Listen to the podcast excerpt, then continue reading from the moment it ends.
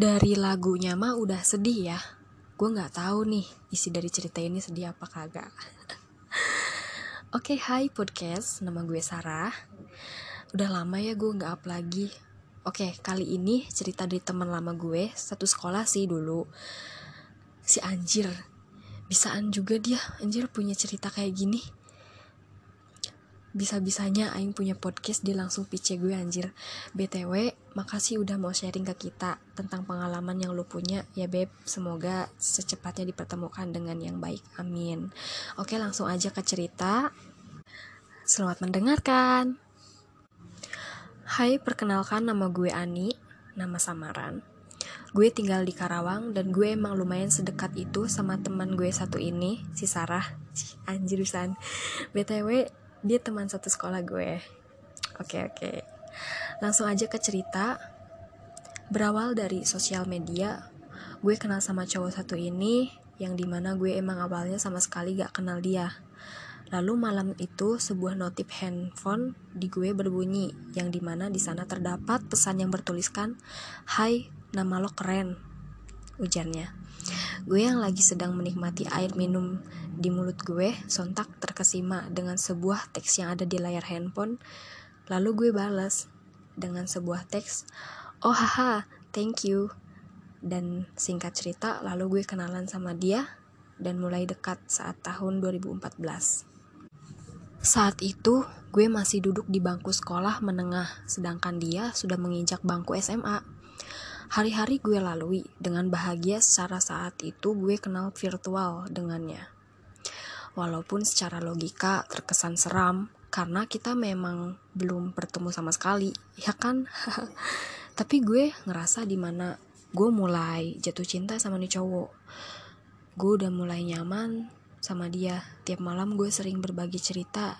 Dan bahkan saat itu gue inget banget waktu dia pergi ke sebuah gunung yang ada di kota Bandung. Dia nggak lupa untuk mengirimi sebuah foto ke gue dengan sebuah kata yang di mana dek gunungnya indah ya.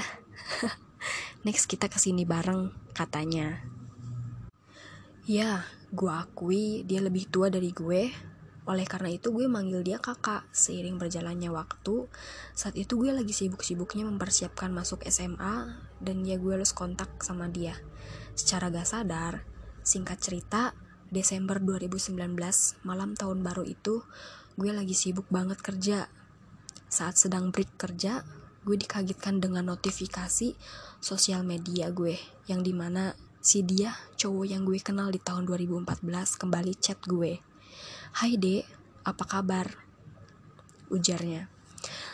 Saat itu, perasaan gue gak mau munafik. Fix, gue bahagia. Dia chat gue balik. Lalu dengan seiring waktu, gue mulai kembali berkomunikasi dengannya. Jujur gue bahagia, bahagia banget saat dia hadir kembali di hidup gue. Gue inget banget pertengahan bulan Januari 2020, dia ngajak gue untuk pertama kalinya meet up. Iya, gue ketemu untuk pertama kalinya. Lalu gue mengiyakan ajakan dia.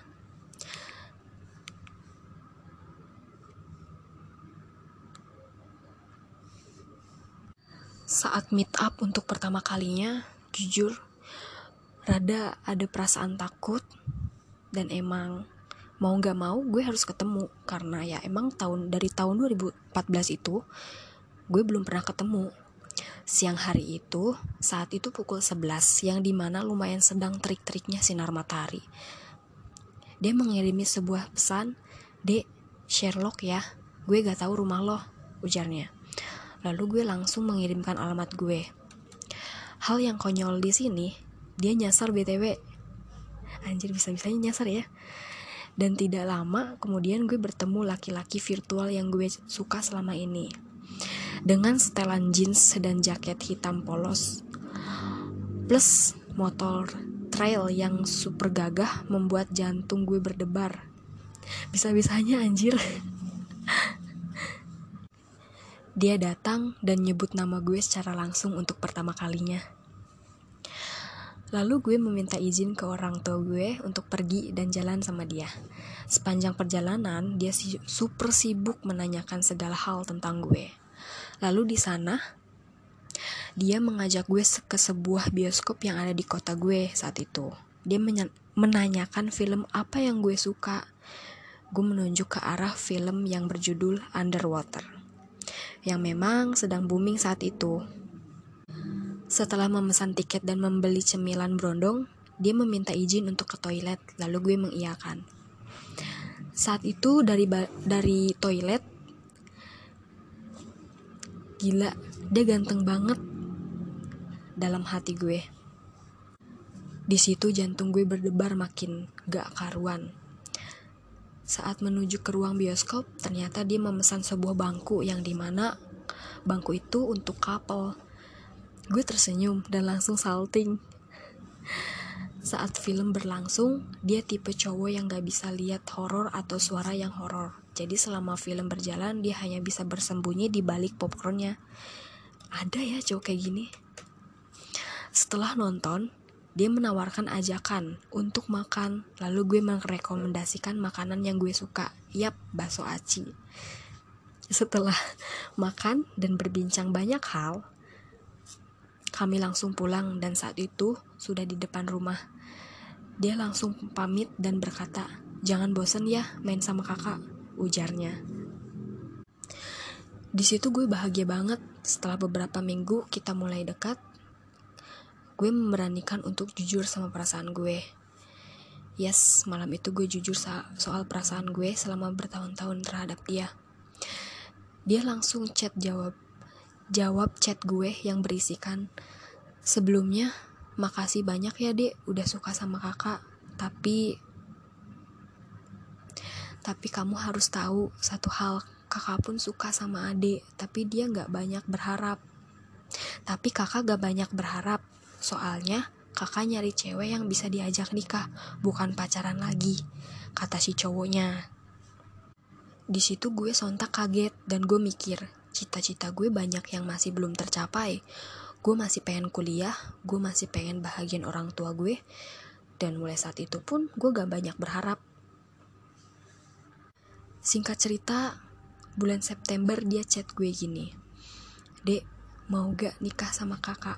Gak pakai lama gue bilang, maaf kak, bukannya aku nolak, tapi masih banyak hal yang harus aku kerjain saat Salah satunya aku mau kuliah terlebih dahulu. Dan dia langsung menjawab, "Oh, ya udah deh, gak apa-apa." Saat itu gue lagi sibuk-sibuknya les karena mau masuk perguruan tinggi kan. Nah si doi ini ngajak ketemu lebih dari tiga kali. Tapi gue tolak karena saking sibuknya les. Awalnya, awal Oktober dia kembali chat dan menelepon untuk ajak ajakan soal menikah. Tidak lama kemudian, dia menelpon ayah gue dan berbincang untuk lamar gue. Saat itu ayah mengiyakan ajakan dia karena memang dia mau serius sama gue. Ayah gue udah mempersiapkan segalanya dengan baik untuk lamaran dan si doi pun sudah menentukan tanggal buat lamar gue. Saat hari H tiba, si doi tiba-tiba ngebatalin tunangan. Dan jujur seketika dunia gue baik bak dihantam ombak. Hati gue hancur sehancur-hancurnya. Saat gue dan keluarga udah menerima kenyataan gue iseng buka akun sosmednya karena emang gue udah les kontak balik sama dia kan. Dan saat gue buka akunnya gue menemui sebuah foto yang di mana dia sedang prewedding gila nangis sejadi-jadinya hancur banget hati hati gue saat itu. Dan ternyata itu alasan dia ngebatalin ini semua. Kini gue udah mulai nerima kejadian dan ini jujur hati gue dan pikiran gue masih trauma atas kejadian ini. Dari sini gue mau sharing ke kalian. Semoga kejadian gue ini bisa jadi pelajaran buat kalian Buat para wanita terlebih ya, jangan terlalu percaya terhadap ucapan seorang lelaki, apalagi ini hanya ucapan saja. Dan teruntuk wanita di luar sana yang terlanjur sakit hati, gue cuma mau bilang lo kuat banget, lo hebat. Gue yakin Tuhan sedang mempersiapkan yang terbaik buat lo. Sekian cerita dari gue. Thank you Sarah yang sudah mau speak up kejadian ini ke publik. Semoga lo yang terbaik sama doi ya. Haha Oke okay guys, jadi itu cerita dari temen aku, temen, hmm, gitulah. Aku gak nyangka anjir dia bisa punya masalah kayak ini pantesan ya. Kemarin tuh dia emang selalu upload kayak bikin status galau gitu kan. Gue gue emang ngerasa nih nih orang kalau kalau punya status galau gue yakin pasti dia ada masalah kan. Gue gak berani nanya karena gue emang gak mau. Gue takutnya meng, mencapuri urusan orang lain kan. Ya udah gue diemin. Eh anjir ternyata ini gitu. Ya ampun teruntuk teman gue yang gak mau disebutin namanya. Thank you banyak lu udah mau sharing di podcast gue saat ini. Uh, pokoknya lo kuat lo kuat banget anjir. Lo harus sering main ke rumah gue. Dan pokoknya lo jangan malu buat cerita ke gue oke? Okay? dan teruntuk teman-teman yang kenal sama gue kalaupun punya permasalahan atau nggak pengalaman yang yang membuat lo trauma lo jangan malu buat speak up. Lo bisa sharing di sini. Siapa tahu gue bisa bantu ya kan? Hmm, itu aja sih dari gue. Terima kasih sudah mendengarkan dan goodbye. Uh, sampai jumpa di podcast gue selanjutnya. Dadah